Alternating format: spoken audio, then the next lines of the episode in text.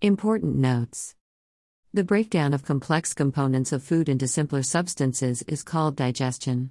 The alimentary canal is made up of buccal cavity, food pipe or esophagus, stomach, small intestine, large intestine, rectum, and anus. Various glands, such as salivary glands, liver, and pancreas, secrete digestive juices.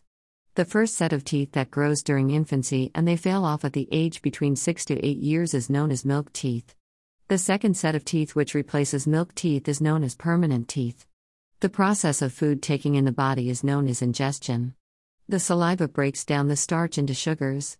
The tongue mixes saliva with the food during chewing and helps in swallowing our food. The shape of the stomach is like a flattened U and it is the widest part of the alimentary canal. The inner lining of the stomach secretes mucus, hydrochloric acid, and digestive juices. Mucus protects the inner lining of stomach. The hydrochloric acid kills bacteria that enter along with the food. Digestive juices break down proteins into simpler substances. Small intestine is about 7.5 meters long.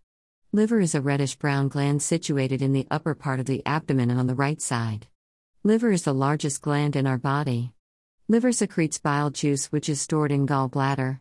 Bile juice helps in digestion of fats. The process in which the digested food passes into the blood vessels and the walls of intestine is known as absorption. The inner walls of small intestine have small finger like outgrowths known as villi. The villi increase the surface area for absorption of the digested food.